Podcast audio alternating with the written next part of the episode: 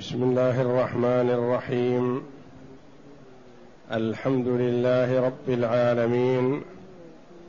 والصلاة والسلام على نبينا محمد وعلى آله وصحبه أجمعين. وبعد. بسم الله. أعوذ بالله من الشيطان الرجيم. هذه جهنم التي كنتم توعدون. اصلوها اليوم بما كنتم تكفرون. اليوم نختم على أفواههم وتكلمنا أيديهم وتشهد أرجلهم بما كانوا يكسبون. ولو نشاء لطمسنا على أعينهم فاستبقوا الصراط فأنا يبصرون ولو نشاء لمسخناهم على مكانتهم فما استطاعوا مضيا ولا يرجعون هذه الآيات الكريمة من سورة ياسين. جاءت بعد قوله تعالى عن أصحاب الجحيم وامتازوا اليوم أيها المجرمون ألم أعد إليكم يا بني آدم الا تعبدوا الشيطان إنه لكم عدو مبين وأن اعبدوني هذا صراط مستقيم ولقد أضل منكم جبلا كثيرا أفلم تكونوا تعقلون هذه جهنم التي كنتم توعدون. بعد لومهم وتوبيخهم وأمرهم بأن ينحازوا ويتميزوا عن المؤمنين قالت لهم الملائكة هذه جهنم التي كنتم توعدون. أين وعدوا بها؟ وعدوا بها في الدنيا. هذا الكلام يكون لهم متى؟ يوم القيامة. يقال لهم هذه جهنم التي كنتم توعدون. يعني وعدتم بها في الدنيا قيل لكم في الدنيا إن لم تؤمنوا فلكم النار. فهم وعدوا بالنار فيقال لهم هذه جهنم التي كنتم توعدون. اصلوها أمر وهذا لا اختيار لهم فيه وإنما هذا الأمر يسميه العلماء أمر تبكيت وإهانة. يعني يؤمرون بهذا وهم يقذفون فيها. ما ينتظر منهم حتى يمتثلوا الأمر وإنما هذا الأمر أمر تبكيت وإهانة واستخفافا بحقهم. على حد قوله تعالى ذق إنك أنت العزيز الكريم. يعني يؤمر بهذا الأمر وهذا أمر إهانة وتبكيت. اصلوها أي ادخلوها وقاسوا حرها اليوم. ادخلوها اليوم. بما كنتم تعملون.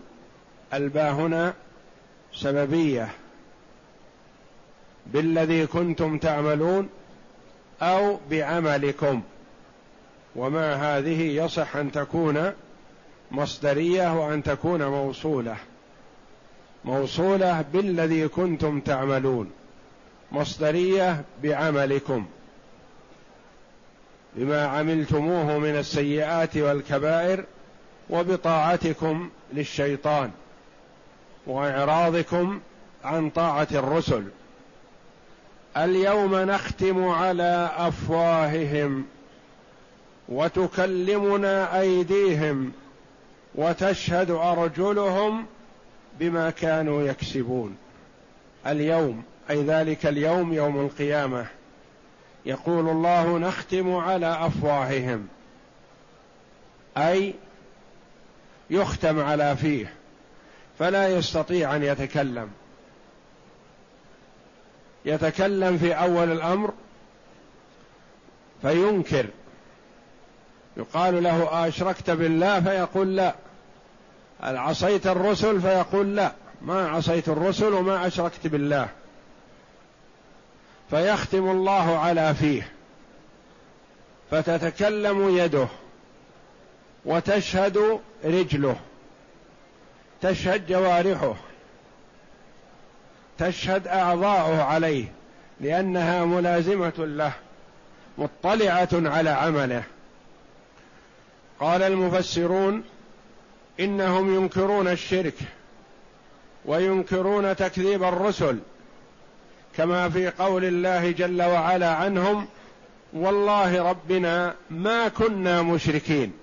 يجحدون. فيختم الله على أفواههم ختما لا يقدرون معه على الكلام. وفي هذا التفات من الخطاب إلى الغيبة. أول كان الخطاب اصلوها اليوم بما كنتم تكفرون. ثم قال اليوم نختم على أفواههم غائب. قالوا للإيذان بأن أفعالهم القبيحة مستدعية للإعراض عن خطابهم. كأنهم خوطبوا ثم تبين أنهم لا يصلحون للخطاب لا يتجاوبون ولا يعطون الكلام حقيقته ولا يعترفون بالواقع. فتبين أنهم لا يصلحون للخطاب فعند ذلك يختم الله على أفواههم ويعبر الله جل وعلا عنهم بالغيبة. ثم قال جل وعلا وتكلمنا أيديهم وتشهد أرجلهم. تكلمنا أيديهم اليد تتكلم. تقول عملت يوم كذا وكذا كذا وكذا. تقول سرقت مسست أخذت تتكلم عما فعلت من القبائح وتشهد أرجلهم الرجل تشهد والفخذ يشهد. قال بعض المفسرين ما الحكمة في كون اليد تتكلم والرجل تشهد؟ قالوا من يتكلم عن نفسه يسمى إقرار. وكلام عن نفسه ومن يتكلم عن غيره يكون شهادة. فاليد تتكلم عن نفسها إقرار تقر بما فعلت والرجل حاضرة لأن اليد لا تفعل شيئا إلا والرجل معها. فتشهد الرجل على ما صدر وما حصل. تكلمت أيديهم بما كانوا يفعلونه وشهدت أرجلهم بما كانوا يكسبون باختيارها بعد إقدار الله جل وعلا لها على الكلام. الله جل وعلا ينطقهم ينطق الجوارح ينطق الجلود ينطق الأيدي ينطق الأرجل تتكلم بكلام بين. ليكون كلام الأعضاء أدل على صدور الذنب منهم مع شهادة الملائكة عليهم. الملائكة الكرام الكاتبون يشهدون بما فعل ابن آدم ويسجلون ذلك. فالملائكة تشهد والجوارح تنطق وتفيد بما عملت. وقيل في سبب الختم على الأفواه ليعرفهم أهل الموقف يفتضحوا. لا يستطيعون أن يتكلموا الناس يتكلمون وهؤلاء المجرمون لا يستطيعون أن يتكلموا يصبحوا كالبكم. وقول وقيل ختم على أفواههم من أجل أن تتكلم جوارحهم. فلا تتكلم الأفواه بتكذيب الجوارح وإنما يختم على الفم ثم الجوارح تنطق بما حصل منها بأمر الله جل وعلا لها. لأن شهادة المرء على نفسه أبلغ وشهادة بعضه على بعض أبلغ. فاليد تنطق فعلت وفعلت والرجل تشهد شاهدت وحضرت. وقد أخرج الإمام أحمد ومسلم والنسائي والبزار وغيرهم رحمهم الله عن أنس بن مالك رضي الله عنه في الآية قال كنا عند النبي صلى الله عليه وسلم فضحك حتى بدت نواجذه لأن النبي صلى الله عليه وسلم كان ضحكه تبسما وأكثر ما يكون تبدو نواجذه صلى الله عليه وسلم فلا يضحك قهقهة عليه الصلاة والسلام. قال أتدرون مما ضحكت؟ قلنا لا يا رسول الله. قال من مخاطبة العبد ربه يقول يا ربي ألم تجرني من الظلم؟ فيقول بلى. فيقول إني لا أجيز علي إلا شاهدا مني. يقول لا أقبل شهادة أحد علي إلا شاهد من نفسي. فأنت يا رب أجرتني من الظلم ووعدت بأنك لا تظلمني وأنا أطالب بأن لا تقبل الشهادة إلا من نفسي على نفسي. فيقول كفى بنفسك اليوم عليك شهيدا. كما قال الله جل وعلا اقرأ كتابك كفى بنفسك اليوم عليك شهيدا. وبالكرام الكاتبين شهودا. كرام كاتبون. ملائكة أخيار. لا يظلمونك ولا يكتبون عليك إلا ما جنت يمينك إلا ما فعلت لأنهم منزهون عن الظلم وعن أن يكتبوا عليك ما لم تفعل. وهم ثقات مقبولة شهادتهم. وبالكرام الكاتبين شهودا في فيختم على فيه يعني على فمه. ويقال لأركانهم طقي فتنطق بأعماله. ثم يخلى بينه وبين الكلام يعني يفسح له في الكلام بلسانه. فيقول بعدا لكن وسحقا يدعو على أعضائه وعلى جوارحه. فعنكن كنت أناضل. يقول أنا كذبت وأنكرت لأجلكن لأجل الا أوقعكن في النار وأنتن تشهدن علي. وأخرج مسلم والترمذي وابن مردويه والبيهقي رحمهم الله عن أبي سعيد وأبي هريرة رضي الله عنهما. قال قال رسول الله صلى الله عليه وسلم يلقى العبد ربه فيقول الله له ألم أكرمك وأسودك يعني أجعلك سيد وأزوجك وأسخر لك الخيل والإبل وأذرك ترأس وتربع. فيقول بلى أي ربي. يعني كل ذلك حصل أعطيتني إياه. فيقول أفظننت أنك ملاقي؟ هل وقع في نفسك أنك تلقاني؟ فيقول لا. فيقول إني أنساك كما نسيتني. ثم يلقى الثاني فيقول مثل ذلك. ثم يلقى الثالث فيقول له مثل ذلك فيقول أي الثالث. آمنت بك وبكتابك وبرسولك وصليت وصمت وتصدقت ويثني بخير ما استطاع يعني يثني على نفسه يمدح نفسه.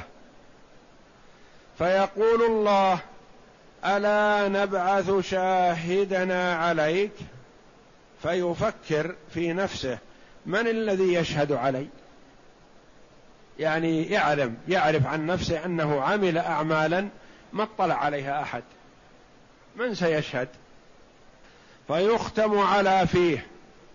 ويقال لفخذه انطقي فتنطق فخذه وفمه وعظامه بعمله ما كان وذلك ليعذر من نفسه. وذلك المنافق وذلك الذي يسخط عليه. يعني المنافق الذي يسخط الله جل وعلا عليه. ذاك في حق الكافر يعترف بالنعم ويسأله هل كنت تظن لقياي فيقول لا. لكن المنافق ينكر. يقول صليت وهو صحيح صلى وصمت وزكيت وحججت وعملت وعملت أعمالا. يمدح نفسه لكنه في الحقيقة لم يعملها لله فلم تنفعه. فتنطق جوارحه بخيانته وبأعماله. ولو نشاء لطمسنا على أعينهم. يتوعدهم الله جل وعلا. وهل هذا الطمس يوم القيامة أم في الدنيا؟ قولان للعلماء. قال بعضهم يتوعدهم الله جل وعلا لما لم يؤمنوا بمحمد صلى الله عليه وسلم بأن يقول لهم لو نشاء لطمسنا على أعينهم لو نشاء لأعميناهم أعمينا أبصارهم وعيونهم كما أعمينا بصائرهم. وكما قال الله جل وعلا ولو شاء الله لذهب بسمعهم وأبصارهم فصاروا عميا لا يدركون ولا يرون ولا ينظرون لو أراد الله ذلك جل وعلا ولكنه لم يرده. وقيل ذلك يوم القيامة لو شاء الله لذهب بأبصارهم فلا يستطيعون المضي في عرصات القيامة ولا يبصرون طريقهم. وفي هذا وعيد لهم. والمعنى كما قال الحسن والسدي لو تركناهم عميا يترددون لا يبصرون طريق الهدى. يعني لو شئنا لفعلنا بهم ذلك. واختار هذا ابن جرير رحمه الله. وقال ابن عباس في الآية أعميناهم وأضللناهم عن الهدى. وقال عطاء وقتاء مقاتل وقتادة المعنى لو نشاء لفقأنا أعينهم وأعميناهم عن غيهم. وحولنا أبصارهم من الضلالة إلى الهدى فأبصروا رشدهم واهتدوا. يقول الله جل وعلا بأنه لو شاء هدايتهم لهداهم لكنه جل وعلا علم أنهم لا يصلحون للهداية فأضلهم وأعمى أبصارهم. فاستبقوا الصراط معطوف على لطمسنا. ولو نشاء لطمسنا أعينهم فاستبقوا. الصراط أي تبادروا إلى الطريق ليجو ليجوزوه ويمضوا فيه. والصراط منصوب هنا بنزع الخافض. أي فاستبقوا الأصل فاستبقوا إلى الصراط. فاستبقوا إلى الصراط. فنزع الجار فصار فاستبقوا الصراط. وقرئ فاستبقوا على الأمر. أمر لهم بأن يستبقوا بأن يذهبوا إلى الصراط. فيقال لهم استبقوا وفي هذا تهديد لهم. فأنا يبصرون أي فكيف يبصرون وقد طمس الله أعينهم. يعني لو طمس الله أعينهم وقيل لهم اذهبوا إلى الصراط وسيروا عليه ما استطاعوا لأن الله طمس على أعينهم ومن طمس على عينه فلم يبصر فلا يستطيع أن يسير. ولو نشاء لمسخناهم على مكانتهم. يقول الله جل وعلا لو شئنا فعلنا بهم كذا ولو شئنا لفعلنا بهم كذا لأن الله جل وعلا على كل شيء قدير فهو قادر جل وعلا. ولو شئنا لمسخناهم على مكانتهم يعني لمسخناهم في مكانهم الذي هم فيه. لو شاء الله مسخهم وجعلهم أحجارا. لو شاء الله لمسخهم وجعلهم قردة وخنازير. ولو شاء الله لمسخهم على ما يريد سبحانه وتعالى فهو قادر على كل شيء. والمسخ هو تبديل الخلقة. يعني يقلب من شيء إلى شيء. لمسخناهم على مكانتهم لو شئنا لجعلناهم أحجارا. لا تتحرك وجمادات ولو شئنا لجعلناهم بهائم. على مكانتهم يعني على مكانهم الذي هم فيه على حالتهم التي هم عليها في وقتهم الذي هم فيه وفي مكانهم الذي هم فيه. لا يحتاج إلى أن ننتظر حتى ينتقلوا من مكان إلى مكان. أو لا يتسلط عليهم أمرنا إلا في مكان دون مكان بل الله جل وعلا قادر عليهم في أي مكان كانوا فيه. فإذا مسخهم الله جل وعلا يقول فما استطاعوا مضيا ولا يرجعون. لا يستطيعون أن يتقدموا ولا أن يتأخروا. لا يستطيع أن يمضي فيسير تلقاء وجهه ولا يستطيع أن يرجع. وفي هذا وعيد لهم وتخويف لهم بأنهم بمعصيتهم للنبي صلى الله عليه وسلم معرضون أنفسهم للخطر معرضون أنفسهم لوعيد الدنيا وعذاب الدنيا كما هم معرضون أنفسهم لعذاب الآخرة يوم القيامة. فما استطاعوا مضيا بضم الميم وفتحها مضيا ومضيا وفيه كسر مضيا. والمعنى لا يستطيعون رجوعا ولا مسيرا. مضى يمضي إذا ذهب في الأرض ورجع يرجع رجوعا إذا عاد من حيث جاء. لا يستطيعون أن يمضوا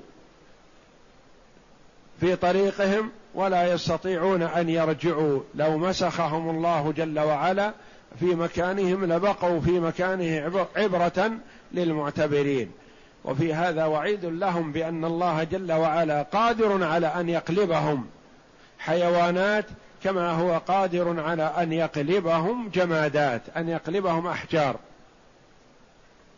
والله جل وعلا يبين حال الكفار في الدار الآخرة ويبين كمال قدرته جل وعلا عليهم في الدنيا.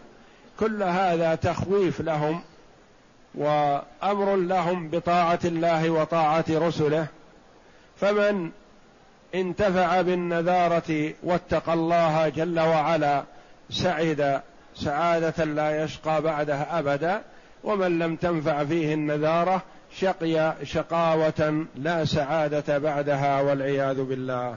والله أعلم. وصلى الله وسلم وبارك على عبده ورسول نبينا محمد وعلى آله وصحبه أجمعين.